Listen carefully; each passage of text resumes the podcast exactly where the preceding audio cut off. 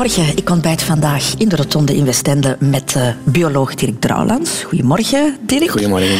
Uh, je bent onder meer journalist bij KNAK, maar we kennen jou uiteraard ook van televisie, van radio. Jouw rubriek in de laatste show ondertussen al wel jaren stilletjes natuurlijk. Ja, dat was begin van de jaren 2000. Dus. Maar word je daar nog over aangesproken? Minder en minder. Maar, ja. mijn, maar mijn bekendheid uh, is, is daar wel uit voortgevloeid eigenlijk. Drie jaar aan een stuk in de winter met Mark Uiterhoeven, dat blijft wel hangen. Ja, welkom ook aan zee, Dirk. Uh, de plek waar jij ook een groot deel van jouw vakanties vroeger hebt doorgebracht. Ja, als kind ja. Mijn ouders hadden een flat aan de andere kant van Oostende in Wenduinen, die er trouwens nog altijd is. Dus uh, de, de, jaarlijkse vakanties hoorden daar wel wat bij. Ja. ja. En uh, de zee is typisch. Hè. Als kind uh, denk je aan zo die eindeloze vlakten en uh, en visjes vangen in de poeltjes. En nu is dat dan allemaal wat kleiner en nu zie je ook de lelijkheid van onze kust. Want dit is een geweldige locatie, maar de kust als dusdanig, als je dat vergelijkt met bijvoorbeeld Nederland, wat al een stuk beter is, kwestie van ruimtelijke ordening. De zee is mooi als je naar de zee kijkt, maar als je omdraait het land in kijkt, dat is werkelijk van een lelijkheid. Maar dan zit je nu goed, Dirk, met je zicht op de zee. Ja, het is alleen zo mistig dat ik de zee niet zie. het is wel mooi. Radio 2. De Rotonde met Christel van Dijk. Dirk Drouwlands, de rotonde van jouw leven met alle afslagen die jij daarop hebt genomen, uh, die gaan we eens proberen in kaart te brengen. Denk, ik, zie, ik, zie, het al aan jouw gezicht. Niet simpel, denk ik. Simpel wel, maar dat gaat even duren. ja, je bent er ondertussen al 61 natuurlijk, dus dat is een groot deel leven geweest. Hè? Mm -hmm. Je hebt ooit eens gezegd, um, ik heb nergens spijt van, maar ik hou ook geen pleidooi voor mijn manier van leven. Geweldig vermoeiend, hè? mijn manier van leven. En soms ook dat je wel voelt van, uh, dat je op een traject zit, dat je misschien beter anders zou aanpakken, maar omdat ik dan toch allee, mij op een gegeven moment neergelegd heb bij mijn rusteloze geest en het opgegeven heb van te proberen van die in zo'n klassieke karkant te stoppen. Uh, ik denk bij mijn eigen van, laat maar bollen. Had je het liever rustiger gehad als je erop terugkijkt? Als ik terugkijk, niet natuurlijk. Want uh, ik, heb, ik, heb, natuurlijk geweldige dingen beleefd waarvan ik een aantal ongetwijfeld niet zou beleefd hebben als ik, uh, als ik wat rustiger en wat klassieker geleefd had. Maar soms onderweg heb ik toch wel gedacht van, goh, moet dat nu weer? het, weer zo, het wordt weer zo ingewikkeld. Of, ja. En wordt dat beter met de jaren, met, met ouder worden? Word je rustiger, gematigder? Ja, sowieso. Ja, ja, ja. Die, die wilde reizen zijn eruit. Ik heb ook een stabieler liefdesleven dan, uh, dan vroeger. Uh, ik ben meer met de kinderen bezig. Uh, ik, kan zo, ik zit zo echt dikwijls thuis te reflecteren over vroeger. En, en er hoeft zo ook niks per se meer. Dat, dat, van iedereen vond dat altijd geweldig. Ik heb dus het geluk gehad om voor Canvas is acht maanden lang de wereld rond te kunnen zeilen in kielzog van Charles Darwin. Charles Darwin, de man van de evolutie, uh, biologie, mijn grote wetenschappelijke held. En dan, dan uh, geweldige avonturen onderweg, zo'n enorm zeilschip. Uh, en daar kwam ze alles bij elkaar voor televisie dan. Televisie maken, wetenschap, populariseren. Zo alles waar ik vogels kijken, walvissen zien. Alles waar ik in mijn leven zo echt door gefascineerd geweest ben, kwam daar zo ineens bij elkaar in zo'n fantastische reis. Mm -hmm. En toen ik dan terugkwam thuis, dat was in de winter 2009, 2010, 2010. En toen ik dan terug thuis kwam, toen dacht ik van nu hoeft er echt niks meer. En dat geeft een goed gevoel. Dat je zo echt kunt terugblikken met het gevoel van... Het is niet bijvoorbeeld dat ik moet wachten op mijn pensioen om ineens de dingen te gaan doen waarvan ik eigenlijk altijd al gedroomd heb. Mijn pensioen hoeft er eigenlijk niks meer. Je bent een bekend persoon, Dirk, en dan word je getrakteerd op een Wikipedia-pagina. Daar heb je dan recht op. En op jouw pagina staat onder meer dit te lezen. Dirk Drouwlands, Turnout 4 mei 1956, is een Belgisch bioloog, journalist en schrijver. Er staat meer op natuurlijk, maar dit is uh, de kern. Allemaal interessant, een heel interessante pagina. Maar het zou nog interessanter zijn mocht er iets meer gezegd worden over jouw jeugdjaren. Want in jouw tienerjaren is toch de kiem gelegd, denk ik, van de persoon die jij nu geworden bent. En daarom heeft Han Koeken jouw Wikipedia-pagina wat aangepast. Dirk Drouwlands is geboren als oudste van vier kinderen te Turnhout op 4 mei 1956. Zijn zeven jaar jongere zus Katlijne kon zich geen betere broer voorstellen. Als kind sliep ik ook bij hem op de kamer. Um, als baby, als peuter, als kleuter. Ik denk tot het eerste studiejaar. En um, hij heeft me daar bijvoorbeeld al geleerd om uit mijn spijlerbedje te kruipen. En later werd beschermelinge Katlijne door broer Dirk aangesteld als zijn persoonlijke secretaresse. Voor zijn doctoraatsthesis ging ik mee het water op om um, gegevens rond die vissen in de koelwaters te noteren. Ik zat in mijn bootje, hij deed aan het werk, ik noteerde. Toch waren het niet de vissen, maar vooral de vogels die Dirk obsedeerde, weet Katlijne. Ik weet wel dat hij op een bepaald moment als uh, kind een tam musje had. Een musje dat hij gevonden had in de tuin en dat werd handtam. Um, en op dat moment, dat ging overal waar hij ging, was dat musje. Maar op een dag sloeg het noodlot toe. Het gekoesterde musje werd door Dirk vertrappeld tijdens het spel. Dirk was er het hart van in, herinnert Katlijne zich. En in mijn beleving als kind is dat zo de, uh, de ultieme druppel geweest van oh, ik, ik ga zorgen voor vogels. Maar dat is mijn interpretatie. Hè. Ik weet niet of dat, dat klopt. En die analyse blijkt ook te kloppen. Want ook aan de KU Leuven, waar Dirk biologie studeerde, wordt door professor Thijs van den Oudenaar Dirks vogelobsessie nog goed herinnerd. Toen hij op studiereis naar Afrika ging, had Dirk... Verrekijkers mee, verrekijkers met zeer groot lensbereik en dergelijke. En ook voor het spotten van ander natuurlijk schoon werden die lenzen gebezigd. En dat Dirk bij de vrouwelijke soort in de smaak viel, kan zijn vriend Wim van Kapellen niet ontkennen. Hij heeft een charme, dus dat... Uh... dat is hem ook uh, van harte gegund. Nochtans, voor zijn uiterlijk deed hij absoluut geen moeite, weet zus Katlijne. Een beetje een uitgegroeid verwaaid kapsel, waar dat ja, weken aan een stuk geen kam door moest. Dat hoefde ook niet, dat was oké zo. Ja. Onze verwaaide naturelle biologische vogel- en vrouwenliefhebber was bovenal een uitmuntend student aan de universiteit, verklaart professor Thijs van den Oudenaar trots. Rust en enthousiasme en uh, zijn welbespraaktheid natuurlijk en zo verder. Uh, bovendien, uh, zijn resultaten waren niet slecht, hij haalde schitterende resultaten. Hè. Dus hij was bij de goede studenten. En zo kwam Dartele Dirk in de onderzoekswereld terecht. Maar na enige jaren merkte hij toch dat hij iets anders wilde. Dat anders vond hij tijdens een sollicitatiegesprek bij KNAK. En dat heeft Rick de Nolf, voorzitter van de Roularta Mediagroep, goed onthouden. Ik herinner me vooral dat uh, Frans enthousiast was omdat hij iemand ontdekt had die uh, iets heel origineels aanbracht. En zo geschiedde. Origineel, met de nodige flair en een onafgelaten enthousiasme zette Dirk zijn ontdekking van het natuurlijk schoon verder tijdens een lange en boeiende mediacarrière. En de rest is history. Een vogeltje plattrappen, Dirk. Ja, dat was hier trouwens aan de zee. Dat was op de dijk. Ik was uh, zo met een jokkerie aan het spelen. En, uh, en uh, ik had dat beestje dus bij mij. En dat was een stap naast mij. Ik ben er dus met achteruit lopen om een bal te kunnen slaan, op gaan staan. dus het is echt weg traumatiserend geweest. Het, ik was echt zo gehecht aan dat beestje. Ja. Maar er waren nog zo van die voorbeelden. Ik herinner me nog het, het, een van de zeggen, minst educatief verantwoorde dingen dat mijn vader mij ooit geleerd heeft, was, ik had, toen was ik nog jonger dan... Uh, ik had dus met Pasen vier kuikens cadeau gekregen. Maar echt kleine kuikentjes. En die waren dan opgegroeid als zo van die halve Mechelse koekoekjes, van die, van die met beestjes met stevige billen. Waar dat ik dan echt... Maar ik was er dag in dag uit mee bezig. Dat waren mijn dieren. Als ik in de tuin van mijn ouders wandelde, die liepen met mij mee. Met mij mee en, en ja, ik, was, ik was daar echt aan verknocht. En ineens besliste mijn vader dat die kerst, met kerstmis moesten worden. En ik moest dat zelf doen. Dus met die beesten met een kop op een kapblok en dan die kop eraf hakken. En, en mijn vader vond ik moest gehard worden als man. En, en ik, dat was werkelijk dramatiserend. En dus het, de ellende is eigenlijk pas begonnen tijdens het kerstmaal.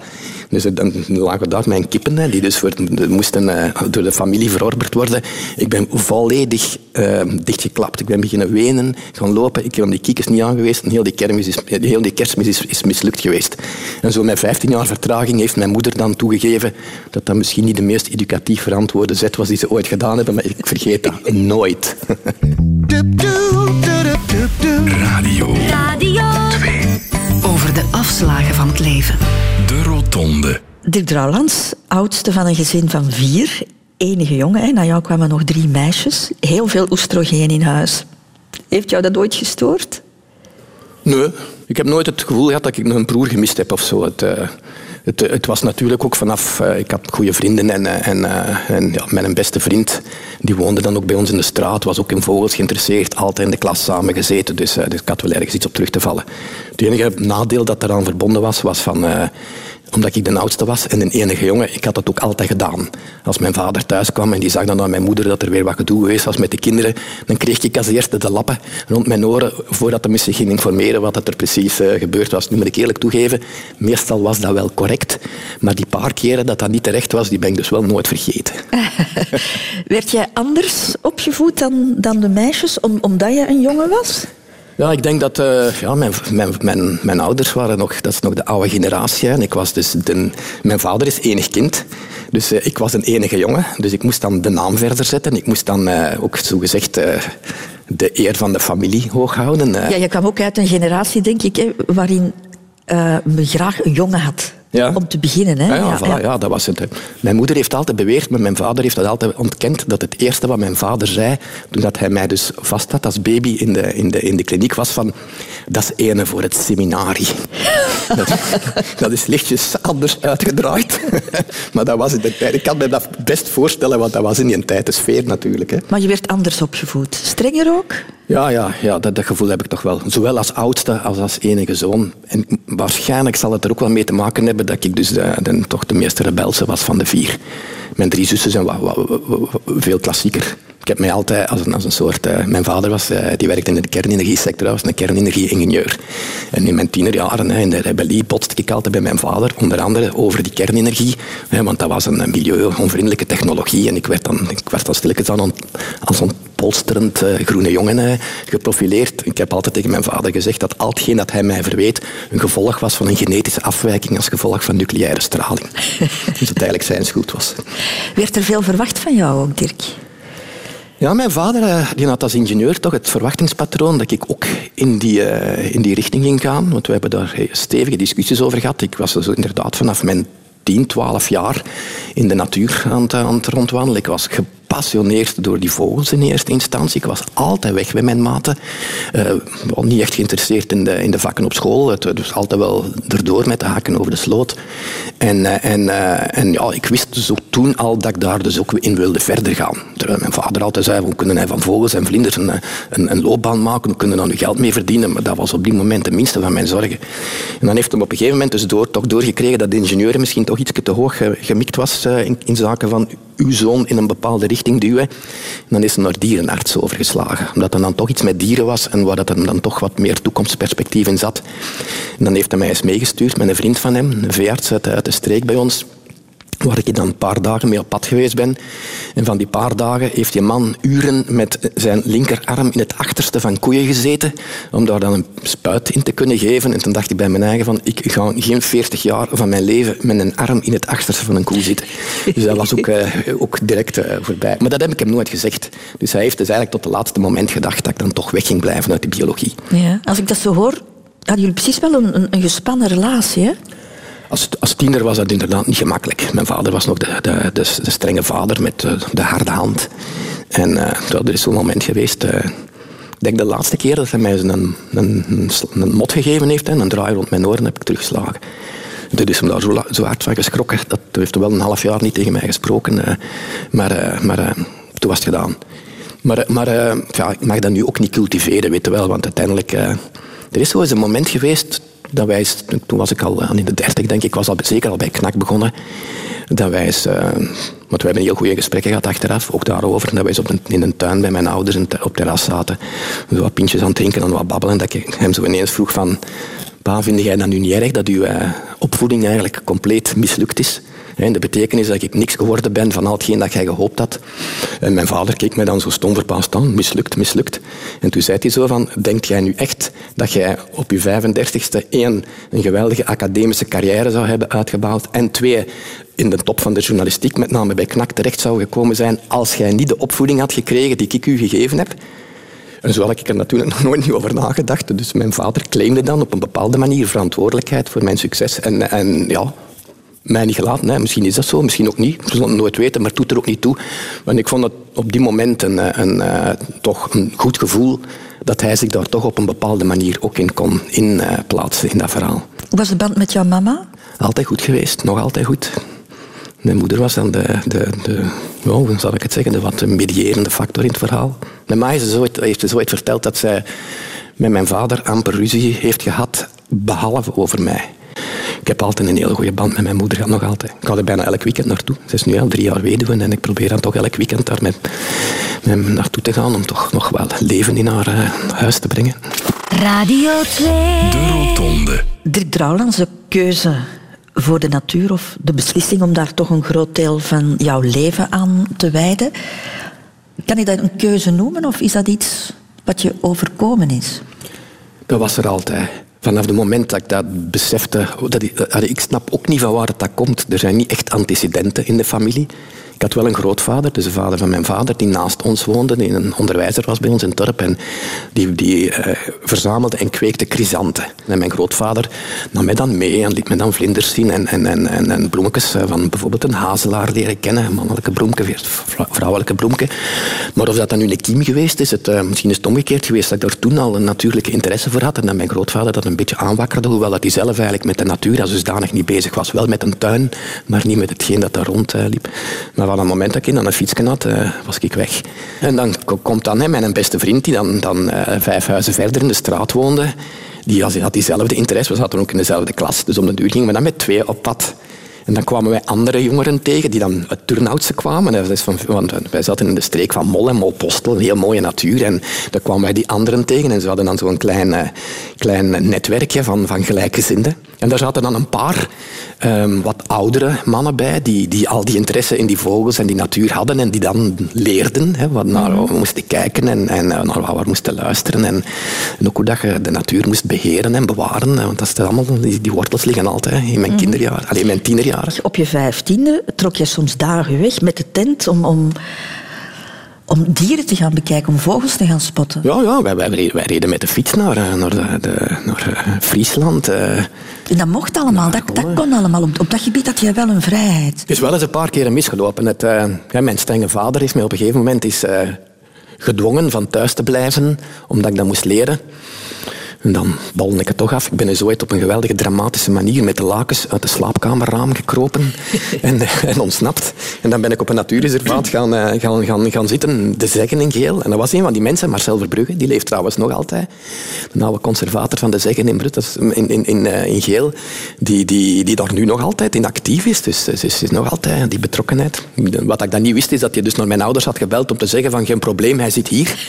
maar, uh, maar ja, die gedrevenheid was zo, ik kon daar dus niet tegen dat mij dat werd afgenomen. Weet je. Dus het, eh, Is het ook de kader in, in de tijdsgeest, Dirk? Ik bedoel, uh, jij was jong in de periode dat het groene gedachtegoed meer en meer opgang maakte. Hè? Ja, en toch denk ik dat zelfs als ik een, eh, een generatie vroeger zou, zou gekomen zijn, dat net hetzelfde was geweest.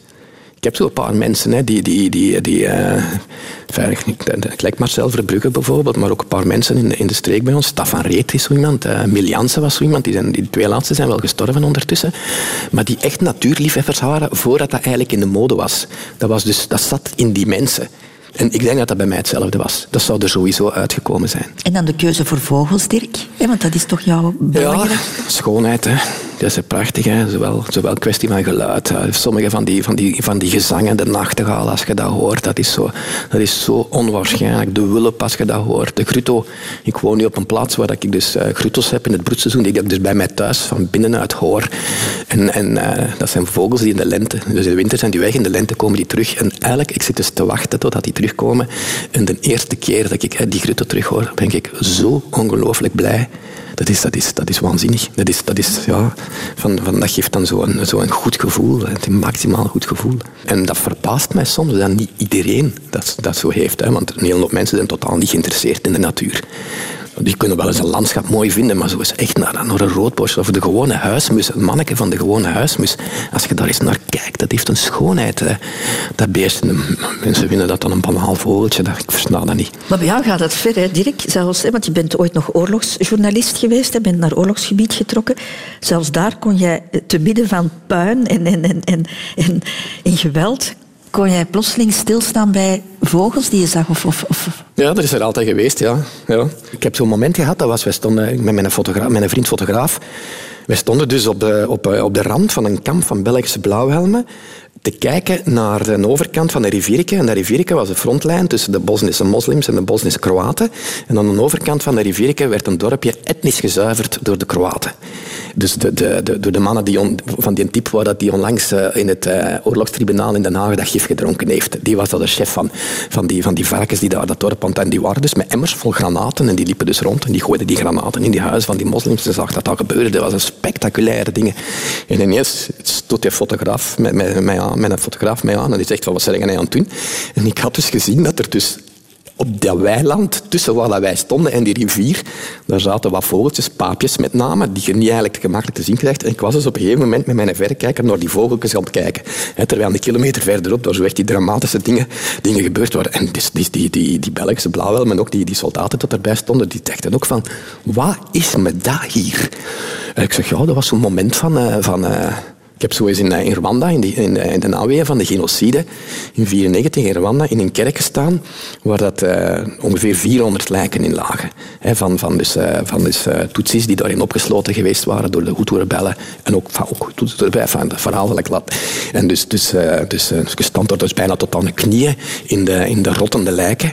En ik zag er ineens zo'n een, een, een toorvalk in die nok van die kerk zitten. En dus ik begin er zo'n hele discours, want er waren ook twee mensen bij, een hele discours van, dat vind ik nu raar, zo'n torenvalk, zo'n valkje, want dat eet toch, dat is geen kadavereter. Maar toen, en ineens viel mijn frank, ah, maar die, zal, die zit dus te wachten op die wormen die uit die lijken komen en die pakt hij dan. En ik heb me daar dus toch werkelijk een, een, een preek gekregen van je welste, van, van, van een dame in dat gezelschap, van als dat de manier was, de afstandelijkheid waarmee dat ik in zo'n drama stond, dat ik zelfs afgeleid word door een wormenetend valkje, dat ik er dan toch beter mee zou stoppen. De Rotonde. Jouw middelbare onderwijs, Dirk trouwens, je hebt Latijn-Grieks gedaan. Waarom geen richting waar meer wetenschappen aan bod kwamen? Dat was vaders sterke hand. Ook? Ja, ik had geen keus. En dan ben je biologie gaan studeren. Uh, ook een klein gevecht dan vooraf gegaan met je vader. Hè? Uh, die had jou liever iets anders zien doen. Maar jij bent toch je hart gevolgd. Ja, daar was zelfs geen discussie over. Ik denk dat mijn, met, op het moment dat ik mij inschreef in, in Leuven, dat mijn vader zelfs nog altijd ervan overtuigd was dat ik uh, dierenarts ging doen een voorbereidend jaar wiskunde. Dus, uh, dus uh, maar ik wist, ik wist al jaren dat ik biologie ging doen. En mijn moeder wist dat ook. Mijn moeder is dan mee geweest en ik zeg van ik kan toch biologie doen. Ja, doe maar, doe maar. Dat, dat is ook iets wat ik krijg zo dikwijls vragen van mensen, van, ja, van ouders, van kinderen die dan ook in die biologie geïnteresseerd zijn. Van, ja, moeten dan, is dat nu wel iets waar een toekomst in zit? En ik krijg altijd hetzelfde antwoord. Als ze het willen doen, al laat ze het doen. Want, want als dat dan lukt, dan zijn ze veel gelukkiger dan wanneer dat je ze in iets forceert dat, ze, dat je eigenlijk om de foute redenen doet. Namelijk omdat je er iets meer mee zou kunnen verdienen of iets meer jobzekerheid in zou kunnen hebben. Altijd verkeerd. Ja, had je een plan voor ogen? Een plan? Ja, met die studies. Vogels je... kijken, hè. Vogels kijken. Professioneel vogels kijken. Meer leren over de natuur. Dat, dat was het, eh, ja, de passie volgen. En daar dan een job van maken. Je studeert af met grote onderscheiding. Hè? Ja. En je mag doctoreren. Ja. Was dat iets voor jou? Ik bedoel... Dat heeft mij een klein beetje verbaasd. Omdat, omdat ik was als student ook, ook een beetje losbollerig. En, uh, en, uh, en ik had ook niet echt het een groot project om op het moment dat je, dat je studeert. Uh, en ik weet, ik had een hele goede vriend, Luc de Vos, uh, zoals de zanger. Het, uh, maar dat, dat, was ook een bioloog, de Vos Trouwlands. Dus wij zaten, kwamen tegen elkaar in het alfabet. Dus we zaten altijd samen. Die is dan ook bioloog geworden, ook gedoctoreerd. Maar jammer genoeg dan, die is dan in Afrika gaan werken. Is daar dan, heeft dan een zware tropische ziekte opgedaan, waar dat hij aan gestorven is. Dat was, dat was een heel moeilijk moment. Hij is dan hier begraven. Ik heb dan gesproken op zijn begrafenis. Dat was ook, ook heel, heel emotioneel. Maar dus ja, wij, wij hadden alle twee grote onderscheidingen. En ineens hoorden wij dus op die receptie, al serieus in de wind, dat er opties waren om te doctoreren. En uh, ja, dat was, natuurlijk, uh, dat was natuurlijk plezant, terwijl ik op die moment eigenlijk geen toekomstproject had. Ik had samen met een, een andere goede vriend het onnozele idee van dat we een café gingen open doen in Leuven. Café De Klos bij Dirk en Jos. Ik zal het nooit vergeten. Alleen dat het dan nooit van gekomen is. Want, uh, maar ineens werd dat dan al doorkruist door die optie van, van te doctoreren. En ja, dat heb ik dan met, met geweldig veel plezier. Je hebt daar meteen ja op gezegd? Ik heb daar ja op gezegd, ja. ja. ja dat is ook niet iets dat je weigert hè, als, die, die, als die vraag komt. Dus het, ja, er was ook kans op een academische loopbaan. Of daar had je eigenlijk op gehoopt. Hè? Eigenlijk was het jouw droom toch om, om prof te worden. Dat is dan, dat, ja, dat is dan gegroeid tijdens dat doctoraat. Omdat dan, dat was natuurlijk wel de meest voor de hand liggende manier, het wetenschappelijk onderzoek, om effectief iets, te, iets professioneels te maken van dat kijken en bestuderen van vogels. Dus dat was evident.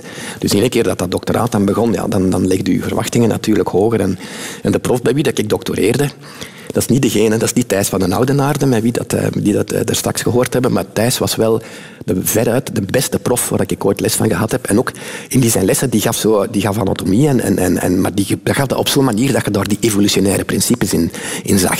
Plus Thijs van den Oudenaar, dat was de man van Afrika. Die heeft mij effectief meegenomen naar Afrika en geïntroduceerd in dat Afrikaans milieu, waar ik ook geweldig veel van, van, van, eh, van geleerd heb. Maar mijn prof, bij wie ik doctoreerde, ook van Turnhout afkomstig, de Bond, die, eh, die, eh, die, was dan, die ging op emeritaat gaan. Dus daar kwam dan een vacature vrij, zo vijf, zes jaar later. En daar had ik dan toch een klein beetje, ondanks het feit dat ik dan misschien iets te jong op was, voor was mijn, mijn, mijn zinnen opgezet. Zo van, oei, daar zag ik ineens een mogelijkheid van de rest van mijn dagen professioneel naar de vogels te kunnen kijken en, en dan studenten daarin te begeleiden. En, maar dat is niet gelukt? Ja, dat liep dan mis, ja. Dat liep dan mis op... Uh, op uh, academische kuiperijen, zal ik dat maar noemen zeker. Het, uh, ik zat dan in Oxford op de postdoc, hè, de mekka van de, van, de, van de biologie. Het was een fantastische periode, twee jaar, met allemaal gelijkgezinden, allemaal mensen geïnteresseerd in vogels en dan ook op een wetenschappelijke manier er naar kijken. En ik had dan gesolliciteerd op die, op die, op die vacature. En ik was dan eens teruggekomen uit Oxford om mijn kandidatuur te verdedigen. En toen zei de voorzitter van de benoemingscommissie mij letterlijk Ondanks het feit dat hij, dat hij mij een paar jaren tevoren naar Oxford had gestuurd, of toch tenminste de boodschap had gegeven, als je kans wilt hebben, moeten zien dat je toch een beetje een internationale carrière hebt uitgebouwd. En toen zei hij zo van, ja nee, we gaan die niet benoemen. Want, uh, want ze wouden dan iemand wegbenoemen uit zijn afdeling, zodat hij dan, die dat hij geërfd had van zijn voorganger, zodat hij dan aan iemand anders kon zetten. En daar liep ik ineens tegen de muur. Dat was een moeilijk moment. Ja? Ja, dat was een moeilijk moment. Omdat je ineens zo... Ik had geen plan B, hè. Ineens zitten zo uw, uw, uw, eh, ja, uw uitgerolde loper op een muur botsen waar dat je geen uitweg op hebt. Maar had het echt iets voor jou geweest?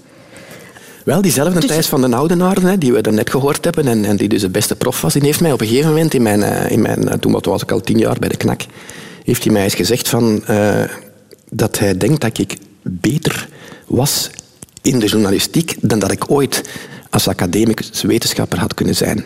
En toen hij mij dat meldde, was ik dan al van op mijn teen getrapt, want ik, want ik had toch al wat, mooie wetenschappelijke publicaties en ik dacht ook dat ik daar goed in zou zijn.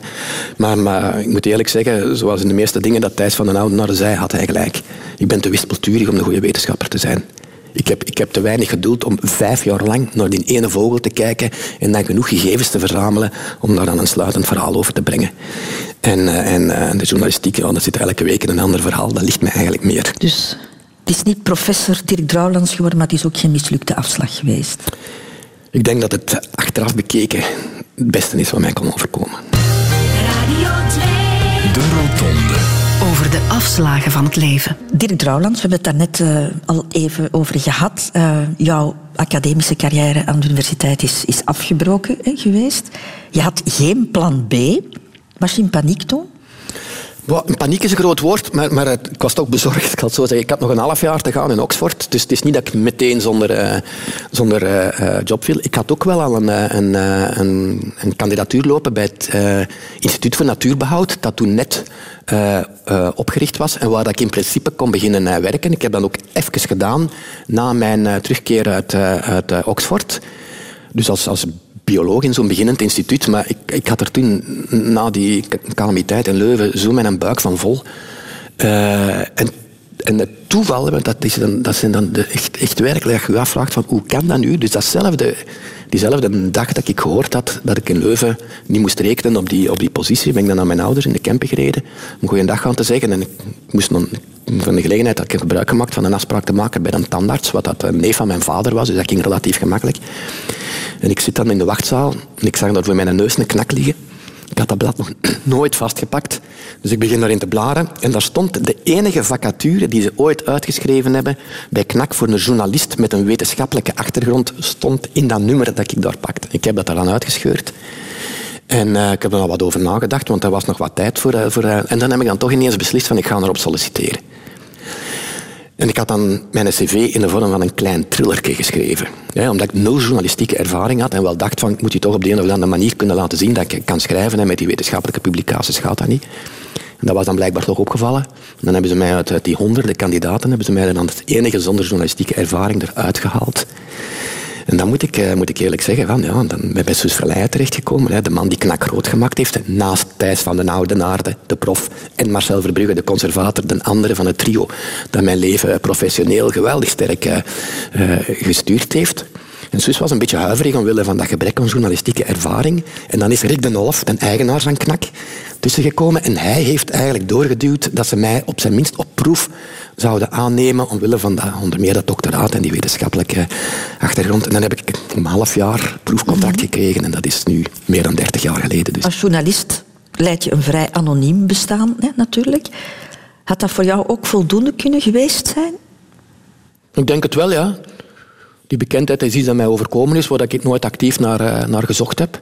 En dat was, dat, maar er zijn nog dingen geweest voor de laatste show. Hè. Dus, uh, dus voordat ik echt die, die, die uh, ook, ook, ook, radioprogramma's, tv-programma's, maar dan zo eens als gast in een gesprek in een radioprogramma. Of, of, of in de jury van Hoezo, zo'n wetenschapsprogramma. Dus het, maar dat, dat was dus gewoon een, een, beetje een deel van het decor om het, om het, om het mm een beetje correcter eh, te schetsen. Maar bon, goed, eh, er, was al wel, er waren wel wat kleine dingen geweest. Ik werd ook al stilletjes aan gevraagd voor eens een lezing te geven, links en een voordrachtje rechts. En, uh, en dan had ik de présence daar, hè, omwille van die hefboom, als enige wetenschapper in de Vlaamse journalistiek. Die, die, dus dat, maar dat was niet nodig. Ik, ik, ik, ik vond geweldig veel voldoening in dat journalistieke werk. Dat had genoeg kunnen zijn. Dat had genoeg kunnen zijn, ja. Maar het is niet genoeg. Allee, het, is, het is anders gelopen, onder meer door, door, door de laatste show natuurlijk, omdat je daar een, een vaste rubriek in, in hebt. Ja, er zijn zo'n aantal mensen die dus echt denken dat ik zo'n ongelooflijk een tafelspringer en ellebogenwerker ben geweest, uh, terwijl ik per ongeluk bij de knakbed terecht ben gekomen, per ongeluk zo'n tv-carrière heb kunnen uitbouwen, omdat dat nu ene keer goed marcheerde, hè, met Merk Uiterhoeven. Het, ik was dus in de laatste show geweest toen, bij Bruno Wijndalen. Dat was echt dat was een hilarische uitzending, maar dat ging dan over oorlogsverslaggeving. Maar dat, was zo, dat zat zo goed qua toon en qua dingen. En Mark wist toen al dat hij als het zo ging overnemen. En Mark heeft ook iets met dieren. En we zijn dan aan de praat geraakt. En, en, en ja, en dat matchte ongelooflijk goed. Dus dat, dat marcheerde vanaf dag één nog altijd. Elke keer als ik hem nog zie of hoor, dat blijft zo. Dus dat werkte ongelooflijk goed. Dus, dus erin gerold, per ongeluk, niks naar gestreefd, nooit gesolliciteerd op de VRT of zo. Ineens zit daar dan. Maar je doet daar in die laatste show soms dingen die ik met een academische titel, dokter in de biologie, niet kan rijmen een olifant meebrengen, een gier meebrengen in de studio. Die beesten horen daar toch niet thuis, Dirk? Ja, dat zijn tamme dieren. Hè. Dat zijn dieren die uit, een gevangen context komen, die, die gewend zijn van dat er met hun... Hè, die gier was, was een gier uit Paradise die daar in die shows gebruikt werd. Die olifant, dat was hè, van Circus Malter. Dus, dus, dus, ik weet het, ja, er is, er is soms wat discussie over geweest, over dierenwelzijn en dit en dat. Maar ik gebruikte dat als hefboom om mensen die niet in dieren geïnteresseerd zijn, toch mee te trekken in zo'n verhaal waarin dat je dan toch altijd een kapstok van dierenrechten, dierenbescherming en natuurbescherming probeert te steken. Ik heb dat altijd omschreven als biologie verheffen tot cafépraat. Als je dus een academisch verhaal brengt over biologie, dan bereikt je de, de al geïnteresseerden. Als ik voordrachten geef over de natuur, 99% van mijn publiek zijn mensen die al overtuigd zijn. Maar als je dat soort dingen doet, dan trekt je dus mensen mee in je verhaal die anders niet gaan luisteren. Maar heb je daar kritiek op gekregen? Tuurlijk, constant. Ja, ja. Er zijn er mij die nu nog altijd uh, het, uh, het, verwijt maken van dierenbeul omwille van dingen. We hebben zo eens een scène gehad, dat ga ik dus nooit vergeten. Dan was er de een of de andere die een hondenwasmachine had gemaakt. En dat was iets dat ze dus bij een winkelcentrum wilden zetten, of, of eventueel zelfs een kaarwas wilden zetten.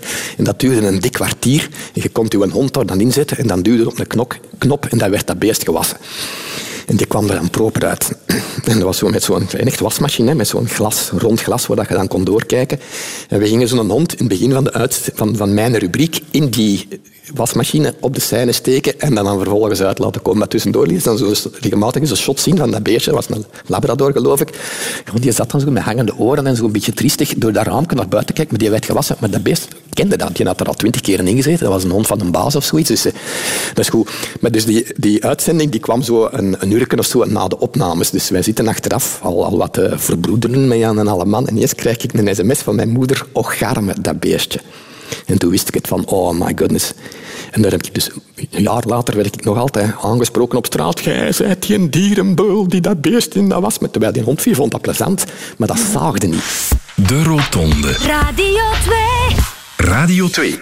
Op een bepaald ogenblik, Dirk Drouwlands, maak je professioneel een switch. Je zat op de redactie van KNAK, je schreef daar wetenschappelijke artikelen. En plots ga je naar oorlogsgebied. Word jij oorlogsjournalist. Mhm. Ja, ik vind dat... Ja, dat, was, dat, was, uh, dat lag een beetje in de lijn van, van, uh, van wat dat ik denk dat goede journalistiek was. Op, op een duur begint van gerold dan in die journalistiek. kost u even tijd om daarin in te komen, in dat verhaal. Op een gegeven moment merkte dat dat gaat. En dan begin je dus na te denken over uw job als journalist buiten de wetenschapsjournalistiek. En dan komt het tot de vaststelling dat eh, de wetenschapsjournalistiek misschien niet de meest interessante vorm van journalistiek is. Namelijk, uw rol beperkt zich tot het vertalen van iemand die iets ontdekt heeft, een wetenschapper, naar een publiek dat daar eventueel in geïnteresseerd zou kunnen zijn. Maar ja, de journalistiek had veel meer opties en, en dat was in een tijd dan, dan de, de, zo die snelle journalistiek begon ze stilletjes aan opmars te maken. De CNN, de VTM. Uh, ineens werd dat nieuws gemaakt terwijl dat er bij wijze van spreken op stond te kijken. En wij hadden met Knak nog altijd zo die traditie van de afstandelijke analyse. Je gaat op café, op restaurant met diplomaten, met experts en, en je vult dan en, en ja, dat, bleek niet meer te kloppen. En ik had dan met Chris Stoop, die toen een van mijn beste vrienden was, uh, die, die hadden wij zo het idee van wij moeten, wij moeten mee in die harde reportagejournalistiek stappen. Want knak blijft wat dat betreft wat achterop. En Chris is dan in die humanitaire crisis uh, gegaan, hè, met de, met de meisjeshandel in eerste instantie, waar dat hij grote bekendheid mee, mee verworven heeft. En terecht, want dat was een fantastisch verhaal.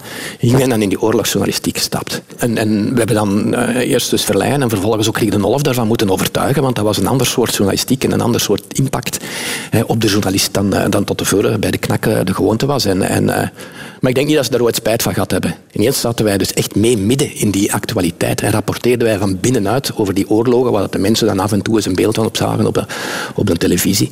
En als bioloog was dat ook interessant, want je leert zo'n heel andere kant van de mensheid kennen. Dus, dus die combinatie. Mm Ik was bijvoorbeeld een van de eerste die in Rwanda, in die genocide, de, de, de, de menselijke component zag. Niet de pure politiek van de afrekening van de ene politieke groep van de andere groep. Toen dat, dan, uh, dat was toen zo wat de algemene gedachte, maar dat was gewoon een overbevolkt land, waar dan mensen van de gelegenheid profiteerden om plaats te creëren voor hun gezin. En ja, dan, dan, als je bioloog kunt, zie je dat, terwijl die andere journalisten dan dikwijls mee in dat politiek verhaal blijven zitten. Dus, dus dat was nuttig, was plezant. Was het voor jou ook een manier om uit de dagdagelijkse routine en de sleur van een, van een bureaujob te treden? Maar, zo heb ik het niet, niet, niet gezien, maar misschien was dat inderdaad wel zo. Ik heb altijd veel gereisd, hè, dus het, eh, vanaf van, van jongs af aan, het, eh, vanaf mijn twintiger jaren, van, bij wijze van spreken, soms ook lang. Maar dus ook in die tijd ging ik soms voor knak nog drie maanden op reportage in het buitenland. Dat is nu, nu ondenkbaar. Dat was maar, maar een paar keer, maar toch gemakkelijk. Drie weken, vier weken, uh, zo echt waf een oorlog in, met de rebellen mee in Congo. Vier weken aan een stuk, waarvan dat twee weken dat ze niet wisten waar dat je zat en dat ook niet, niet, niks kon doorsturen, onbereikbaar. Ja, dat, dat leverde onwaarschijnlijke inzichten op in, in dat, hoe, hoe dat zo'n oorlog functioneert. Dus, dus op een bepaalde manier was dat wel nuttig. Was het ook een beetje je eigen grenzen opzoeken, Dirk? Dat kan ja, dat kan ja. Hoewel dat ik dat misschien zo niet bewust uh, uh, tegenaan heb gekeken. Het, uh, de Wim, mijn beste vriend, de fotograaf, die, die ook in mijn Wikipedia-ding daar net even aan, het woord is gekomen. Ik heb die in oorlog leren kennen. We hebben, we hebben geweldige toestanden samen beleefd, ook, ook heel kritische toestanden die voor hetzelfde geld volledig fout waren afgelopen. Maar ja, dat je zoiets samen hebt meegemaakt, dat je hebt dan toch ook weer een vriendschap voor het, voor het leven. Dus, dus je hebt daar ook wel persoonlijke voldoening aan, aan, aan hetgeen dat je daar doet. Je stapt, je stapt erin en je komt er zes weken nadien uit met fantastische verhalen. Dat, dat, is, dat, is, ja, dat, is, dat geeft grote voldoening. En toch stop je ermee na tien jaar? Ja, op een gegeven moment moet je toch wel, uh, wel uh, ja, een reflectie maken. Op een duur hebben ze net iets te veel incidenten meegemaakt die voor hetzelfde geld volledig fout aflopen. Ik heb een schot in mijn rug gehad in ex-Jugoslavië, maar dan op een kogelvrije vest. Als die vest niet aan had, mors dood, want het was recht op mijn ruggengraat en ik reed tegen 150 per uur. Ik heb uh, in een mortieraanval gezeten in, uh, in ex-Jugoslavië. Er is een schijnexecutie meegemaakt in Somalië. En op den duur hebben ze het gevoel van... En dan vrienden die je, die je dus kwijtspeelt. Hè. En een Franse fotograaf met wie dat wij in Sarajevo nogal intens samengewerkt hadden, die ineens telefoneerde. Hij lag in een kliniek in Parijs, uit vier kogels gepakt. En uh, die heeft dat wel overleefd, maar hij heeft, heeft een, gedeeltelijke verlamming aan overgehouden. En op den duur hebben ze het gevoel van... Shit, ik denk dat mijn engelbewaarder het begint te laten afweten. En dan krijg je schrik. En dan moet, er, dan moet het verstand hebben van eruit te stappen. Het alternatief is waar aan een drank of de drugs. Hè, om, alles weg te... Dus je mentale beslommeringen weg te, te, moffelen eigenlijk. Mentaal weg te moffelen. Maar dat had ik er niet voor over. Dus, uh, dus op een gegeven moment... En dat gaat automatisch. Je begint schrik te krijgen. Je begint te anticiperen op alles wat kan mislopen. En, en alles kan altijd mislopen. Dus als je dus je ongemakkelijk begint te voelen, zit je constant te worstelen met het idee van oh, ik ga gegijzeld worden, oh, ik ga niet meer weggeraken. En dat moet eruit blijven. Uh -huh. Kan ik zeggen dat jij een van de eerste in Vlaanderen bent geweest die dat soort journalistiek gedaan heeft? Uh, misschien wel, ja. Zo, zo nauw zou ik het niet, uh, maar in die tijd waren er niet heel veel. En zeker niet, wat dat wel eens gebeurde, is dat mensen meegingen met Artsen zonder Grenzen of, of met Rode Kruis of zo. Dus toch nog in een min of meer gecontroleerde context. Terwijl wij er echt helemaal blind in gingen, hè, losgekoppeld van eender, eender welke dingen. Zo echt die echte, echte harde veldreportages. Maar misschien, maar dat, dat, dat vind ik op zichzelf ook niet relevant. Is het moeilijk om daarna terug het gewone leven aan te vatten? Ik heb sowieso ooit een moment, eh, dat was in een tijd dat ik eh, ex-Jugoslavië volgde. Ik had zo, zo, een week of vier ongelooflijk in de shit gezeten en van alles meegemaakt. En ik woonde toen nog in Gent. En er was een supermarkt, een kleine superette bij mij om de hoek, waar ik altijd mijn boodschappen ging doen. En, uh, en ik kom daar dus aan en de, de uitbater, de Edwin, ik zal hem nooit vergeten. Dus nog een vrij jonge gast. Ah, ik heb je een tijd niet gezien. Uh, waar, waar heb je gezeten?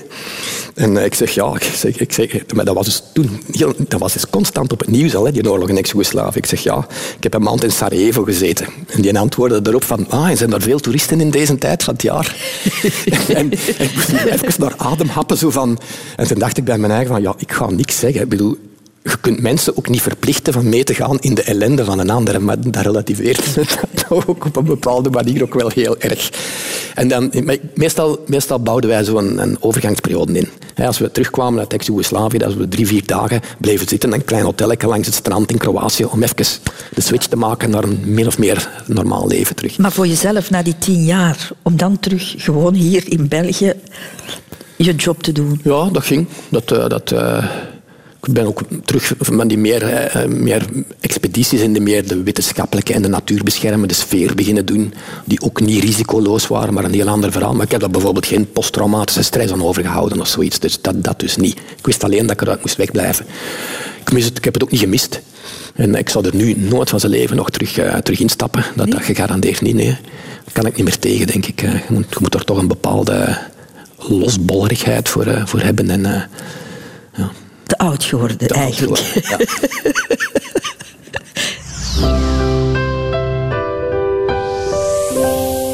De liefde, Dirk Drouwlands.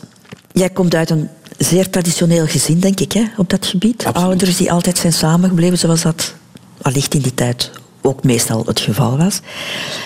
Was dat als tiener ook het ideaalbeeld dat jij had over de liefde? Ik was als tiener niet met de liefde bezig. Ook niet met het gezin. Ik werd wel eens verliefd, maar dat, dat, dat leidde nergens toe. Omdat ik, uh, ik zie er nu vrij jong uit voor mijn leeftijd. Maar in mijn tienerjaren zag ik eruit als een, als een snaakje, een nerdje met een brilletje dat naar de vogels ging kijken. Dus het succes bij de vrouwen was niet heel. Maar ik lag er als zodanig ook niet echt van wakker. Dus uh, ik had geen plannen over de toekomst. Een kwestie van relaties. Je dacht er ook niet over na? Ik dacht er niet over na, nee. Je had ook geen romantisch beeld dan van de liefde? Nee. Nee, ik had ik vriendinnen uh, die, die mee naar de vogels gingen kijken, maar dat waren dan gewoon vogelkijkende vriendinnen. en, en, dat was niet iets van waar dat je eventueel mee zou beginnen kussen of zo. Dat, dat was niet. En ik heb er dan mee, een van mijn beste vriendinnen nu, is nog altijd zo, Greet, een jeugdvriendin van toen. Dus het, uh, nooit iets mee gehad. Dat kan dus. En wanneer ben je dan voor het eerst verliefd geweest? Maar ik was wel eens, ik was wel eens verliefd onderweg. Hè. Ik weet nog dat ik met als moeder in de zetel heb liggen janken van ellende, omdat ik dus uh, tot over mijn oren verliefd geworden was op een meisje. Vie uit Reti, de wasseret. Iris in Reti, ik zal ze nooit vergeten. Maar die mij wel plezant vond als jongetje, maar, maar zeker niet om een relatie mee te beginnen. En toen dat ik dat dus doorkreeg, oh, mijn hart was gebroken en janken in de zetel met als moeder. Maar toen op een gegeven moment dan denk ik van ja, goed. En, en, en dan in, dus ik was al twintig of zoiets toen ik de eerste keer echt uh, een, relatie uh, had in Leuven dan. Met een uh, meisje dat ook biologie was beginnen studeren. Agnella, dat was mijn eerste liefde. Ja. Dus op dat gebied braaf. En toch hebben de mensen van jou het idee van die Dirk Drouwlands is de grootste playboy van Vlaanderen. Het is eigenlijk pas mis beginnen lopen toen ik in de journalistiek terecht ben gekomen. Ik was tot op mijn dertigste een braafste jongen van brave jongen uit de Kempen, die naar de vogeltjes keek en vlijtig werkte aan een biologische carrière, punt. En dan ineens komt in de journalistiek terecht, kom de massa's mensen tegen. Ik was mij ook niet bewust van mijn impact op vrouwen, totdat ik dus inderdaad in contact kwam met vrouwen die dat dan ook lieten merken. En, uh, dan ben ik een relatie begonnen met Lieve Blankaart, de toen nog piepjonge fotograaf, die uit een heel andere context kwam en die mij ineens een, een, confronteerde met een wereld waar ik van dacht van, ah, wat is dat hier? En voilà. Uh. En onze relatie is dan eigenlijk finaal. Want Lieve, die, die dus uit een wat wildere uh, liefdeswereld kwam, die wou dan ineens werken naar een gezin, het klassieke gezin, terwijl ik net een omgekeerde weg was ingeslagen. En, en daar is ons relatie finaal op, eh, op eh, afgesprongen. eh. Was dat voor jou heel duidelijk? Van ik wil niet dat traditionele gezin? Nee, nee, maar dat was ook zo'n organisch gegroeid, zal ik dan maar zeggen. Nee, het, eh, nee. Dus nooit, dus nooit, ik heb nog nooit een, een plan. Ik had nu wel niet het gevoel dat huizen, tuintje, kindjes, dat dat nu echt mijn ding was. Maar, maar bon, het is ook niet dat ik er mij per se tegen verzette. Het is allemaal gewoon gebeuren. Heb je veel relaties eigenlijk gehad, Dirk? Meer dan gemiddeld, ja. En ze duren vijf tot zeven jaar?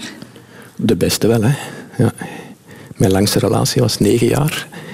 Maar dat was een, met, met iemand die voor een groot deel in Afrika eh, vertoefde. Ik denk nog altijd de liefde van mijn leven. En, eh, maar ja, dat was, dat was lange hiaten tussen. Hè. Misschien dat het daarom zo lang heeft geduurd. Maar dat was echt een fantastische, fantastische vrouw. Ook volledig in de, de biologie. Die bestudeerde bonobo's. En ik heb die ook in het regenwoud in Congo ontmoet. Dat was echt een flash van, "Oh, wat is dat hier? Dus de vrouw waar je samen een boek mee geschreven hebt? Ja, de mens van morgen. Ja. Ze staat op de cover met een van die aapjes, die bonobo's. Het was echt fantastisch hoe dat die zo volledig meeging in eh, dat El- leven. eh, hoe heet ze? Ellen, ja. Hoe dat die volledig meeging in dat leven van die dieren. Het, eh, ongelooflijk. Waar loopt het bij jou altijd mis, Dirk? De routine, denk ik. Het moment dat de routine insluipt. eh Lijkt me Ellen bijvoorbeeld. eh. En dan kwam ineens terug naar België en Ellen zei van... En dat was echt een bijna heel zakelijk gesprek van... Ik wil weg van dat avontuur. Ik heb er genoeg van gehad. Ik wil huisje, tuintje, kindje. En ik dacht van ja... Die, die, binnen een half jaar hier terug weg. En die bleek dat dus echt, eh, echt te menen. En die heeft dat dus inderdaad ook, eh, ook gerealiseerd. Maar Jammer genoeg zonder mij, omdat ik ineens dacht van oei, huisje, tuintje, kindje, dat is precies toch niks voor mij.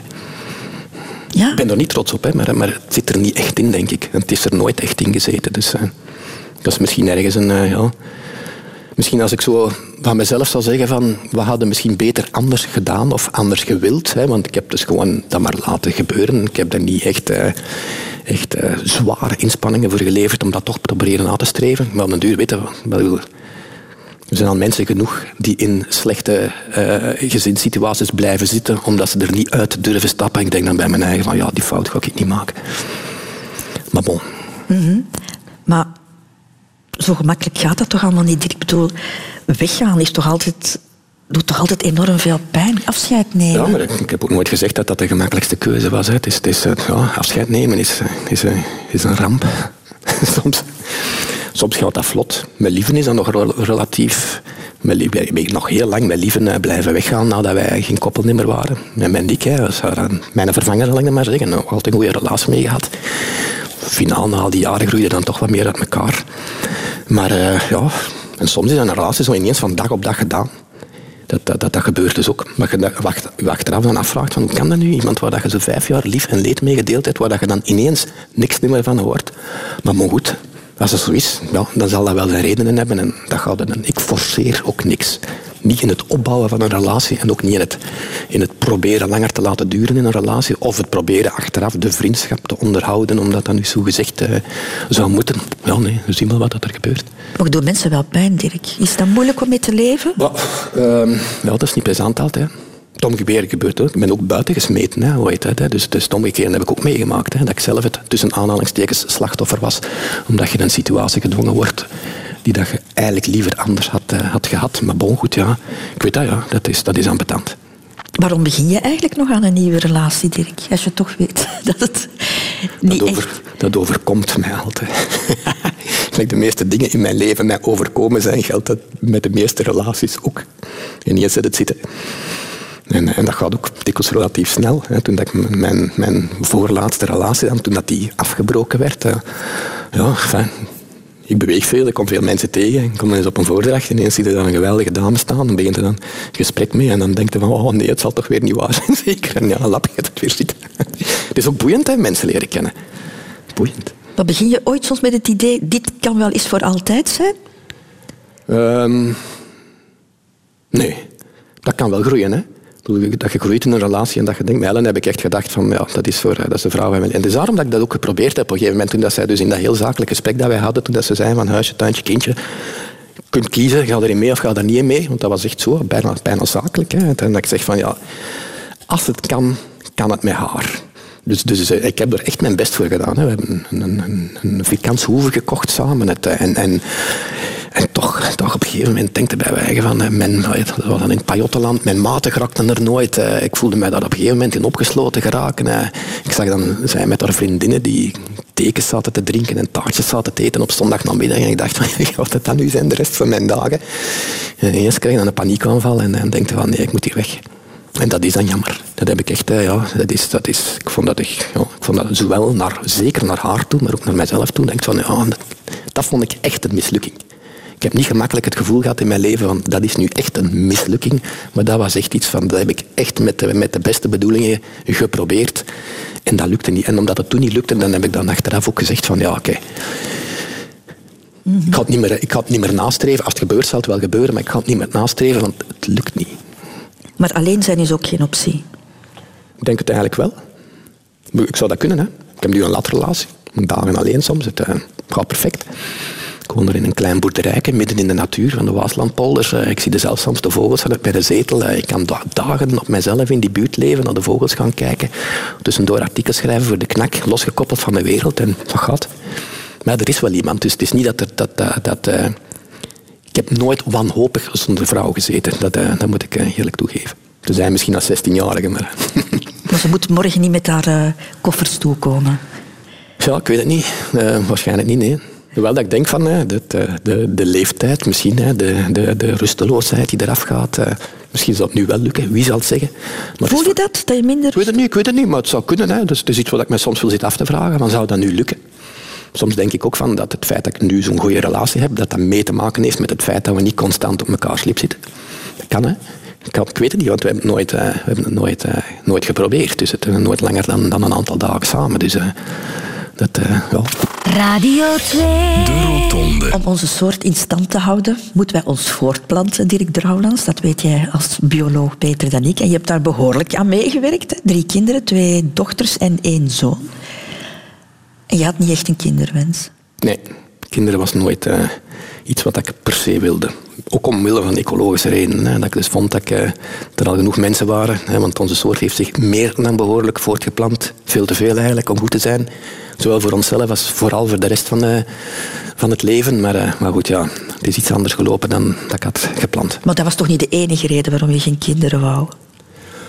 Maar, ehm, toch wel de belangrijkste, denk ik. Misschien ook, ook, ook eh, ja, ik heb mij nooit echt, eh, in tegenstelling tot wat dat misschien zou kunnen blijken, maar ik heb mij nooit echt ook afgezet tegen een gezinsleven. Het is er gewoon niet van gekomen omdat het niet marcheerde, maar, maar het, het, het niet kinderen willen doen opgroeien was iets minder belangrijk dan het meewerken aan eh, de overbevolking van de wereld. Dus, Mm, Maar dan heb je toch plotseling een dochter. Plotseling is het woord, ja. Het, eh, ineens in mijn Oxford-tijd. Ja, het is eh, een mama die al een, eh, een dochter had en er nog eentje bij wilde. Maar dan niet per se met de vader erbij.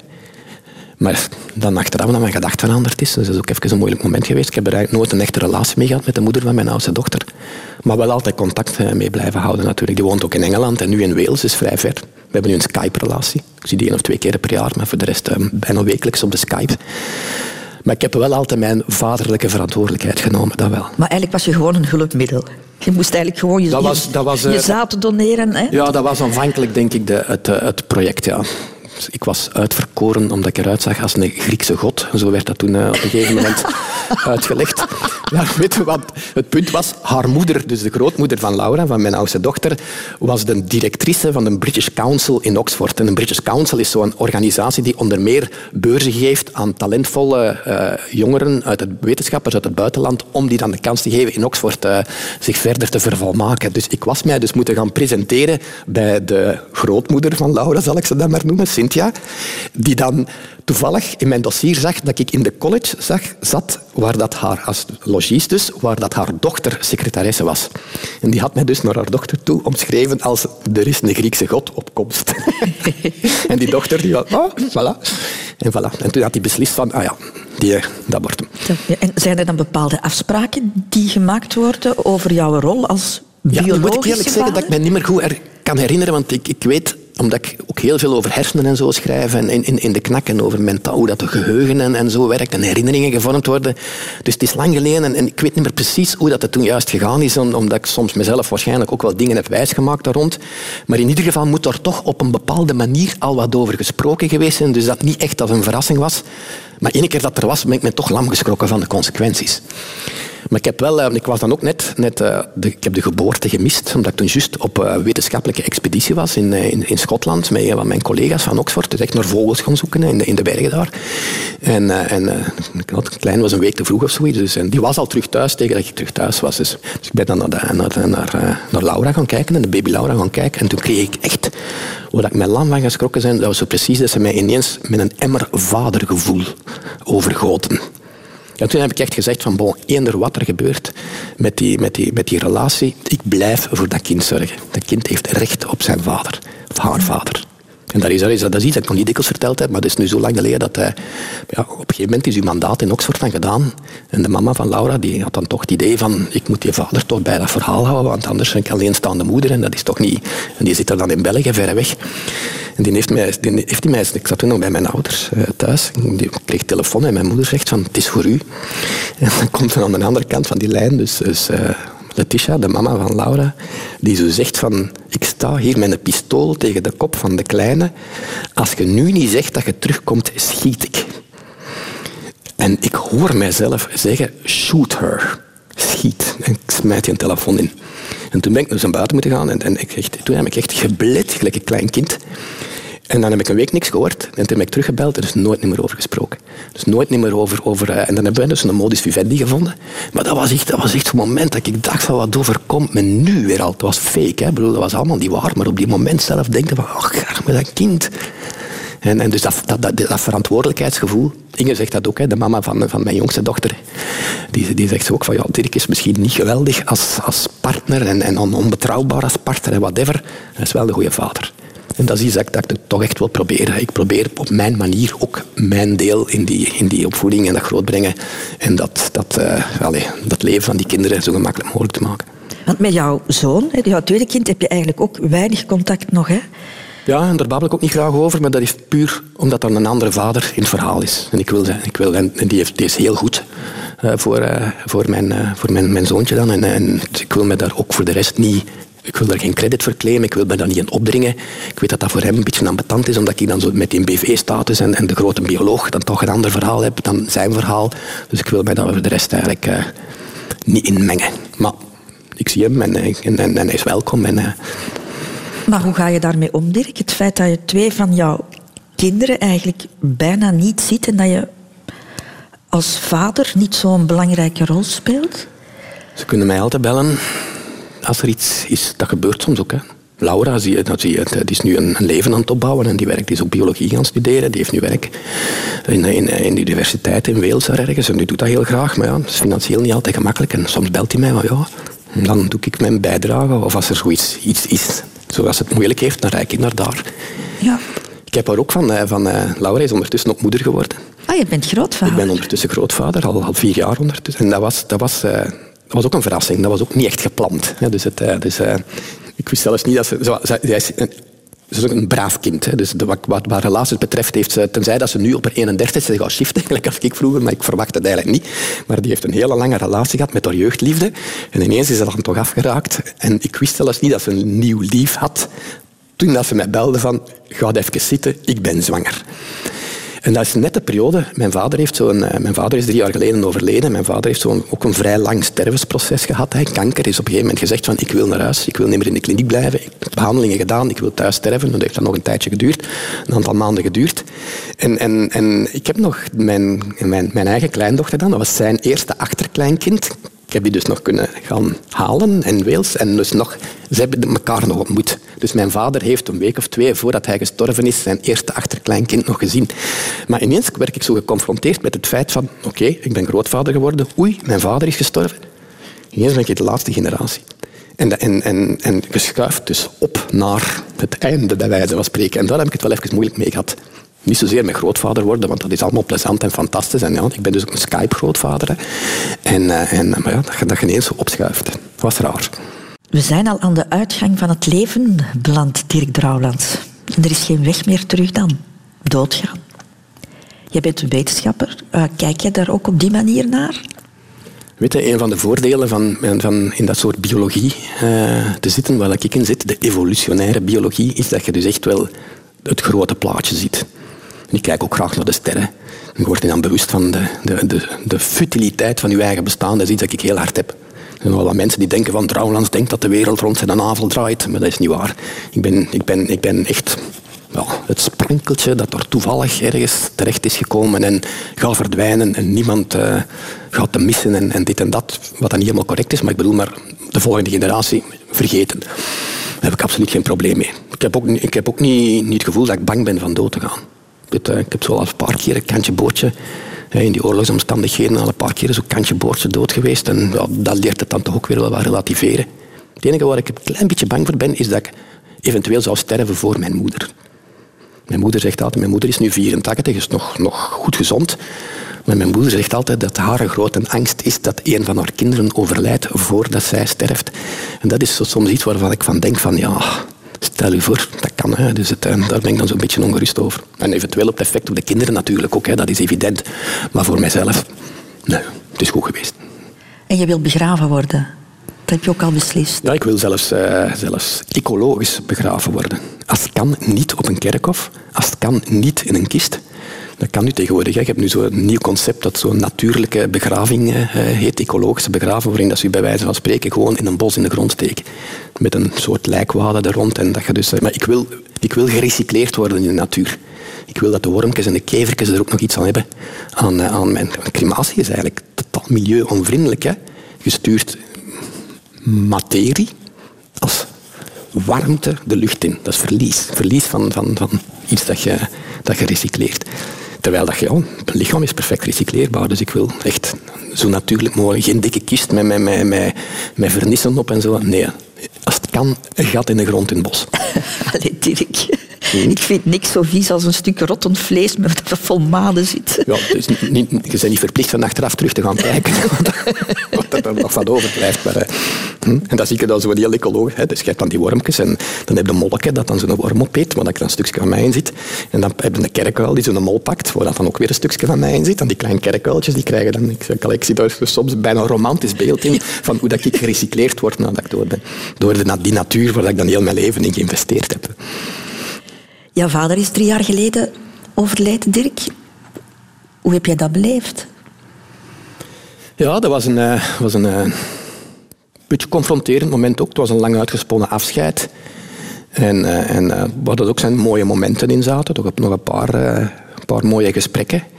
En ik was ook toevallig bij hem toen, dat, toen, dat, dat hij al thuis, terug thuis was en dat een huisarts op bezoek was. Was zo, ik zal niet zeggen een vriend van het huis is, maar toch een goede kennis van het, van het huis is.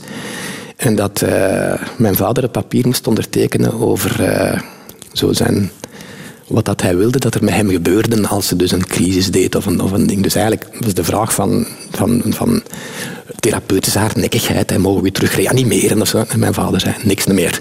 Terwijl mijn vader een hele katholieke mens was. Ik had dus nooit gedacht, het woord euthanasie niet gebruikt, hè, want euthanasie is dan toch nog een actief proces. Maar het feit dat hij zo zei van ik wil niks meer, dat vond ik, vond ik raar, bizar. En de arts zo van, zei zeker? Ik zeg, pa, zei zeker? Ja, zeker. En dat, dan denk ik van, ja, dat, vond ik dan toch mooi dat ik dat mogen, mogen meemaken. Zo, zo een man die altijd heel katholiek uh, geleefd heeft, die op een gegeven moment zegt, toch zegt van, het is, het is wel geweest, ze moeten mij niet meer... Ik klamp mij niet vast aan het leven. Dus hij was er klaar voor eigenlijk? Hij was er echt klaar voor, ja. Jouw moeder leeft nog, Dirk, ze is, ze is 84. Voel jij je nu extra verantwoordelijk voor haar, nu zij alleen is? Maar verantwoordelijk is nu een groot woord. Ons moeder kan nog altijd op plan trekken. Maar wat, wat dat wel is, ik ga bijna elk weekend uh, naar haar. Meestal met mijn jongste dochter daarbij. Omdat zij, zij woont nog in het ouderlijk huis. Een veel te groot huis. Uh, nu dat ze daar alleen, ze woont er dus nu alleen in. Hè. De kinderen zijn weg, mijn vader is gestorven. Maar ja, bon goed, dat is haar, haar leven. Hè. Ze woont daar al bijna 60 jaar. Hè. Dus, dus, uh, dus dat is evident dat ze daarin wil blijven wonen. Maar ik probeer dat toch elk weekend minstens één en soms twee nachten te zijn. En soms in de week, als ik in de buurt ergens een lezing moet geven of zoiets, dat ik dan bij haar ga overnachten. Ah, je blijft er slapen, echt? Ja, ja ik blijf er logeren, ja. ja. Hm. Dat kan ook omdat ik dus een, een latrelatie heb. Hè. Als je dus echt in een klassiek gezin zit, zal dat misschien wat moeilijker zijn. Maar nu kan ik dat zo wat verdelen. Dus bijna alle weekends ben ik bij mijn moeder. Maar dat is mooi. Ja, ik beschouw dat zelfs niet eens als een soort opoffering of, of dit of dat. Ja, dat hoort er niet bij. Dat is, dat is gezellig. Dan zitten wij samen aan tv te kijken. Kijken naar programma's die ik anders nooit niet te zien krijg. en mijn moeder kookt dan nog altijd. En, eh, en omdat er dan iemand is, dan doet ze wat meer haar best. Als ze voor alleen voor zichzelf moet koken, dan is dat dikwijls zoiets opwarmen. Maar, eh, maar ja, dat is, altijd, dat is altijd gezellig. Dat is relax. Dat is zonder grote verhalen en zonder grote avonturen. Maar dat is, ja, dat is relax. Dirk Drouwlands, de ideale zoon, zeg. Hè? Ja, wel, ik denk als je dat aan ons moeder zou vragen, dat ze toch ook iets van die strekking zou zeggen. Ja. Dat mijn moeder een heel ander beeld van mij heeft dan dat veel andere mensen eh, hebben. Hm. Afslagen van het leven. Dirk Drouwlands, mag ik jou bedanken om eh, met mij te ontbijten vanochtend. Je hebt een niet zo alledaags leven gehad, dus heel boeiend om naar te luisteren. Maar ben je gelukkig? Ik ben tevreden met mijn bestaan, ja. Ik ben zelfs inderdaad gelukkig, ja. Ah, ja, zelfs dat. Fijn om te horen. Wil je nog iets in mijn boek schrijven, Ja. Dirk? Ik heb een verhaaltje in het boek geschreven. Oei, Voorlezen. graag. De langste nacht van het jaar. Een wat desolaat oud hotel met veel charme, maar ook veel lege, lange gangen die zonder meer als decor voor The Shining kunnen dienen. Een witte schim met lange, fladderende nachtkledij. Een wat griezelig kindje uit 1922 op de slaapkamerdeur. Een grijze, mistige ochtend die zelfs de zee verborg. Maar wat een gesprek. Dank je, Christel, voor dat mooie zicht op mijn leven. Dirk.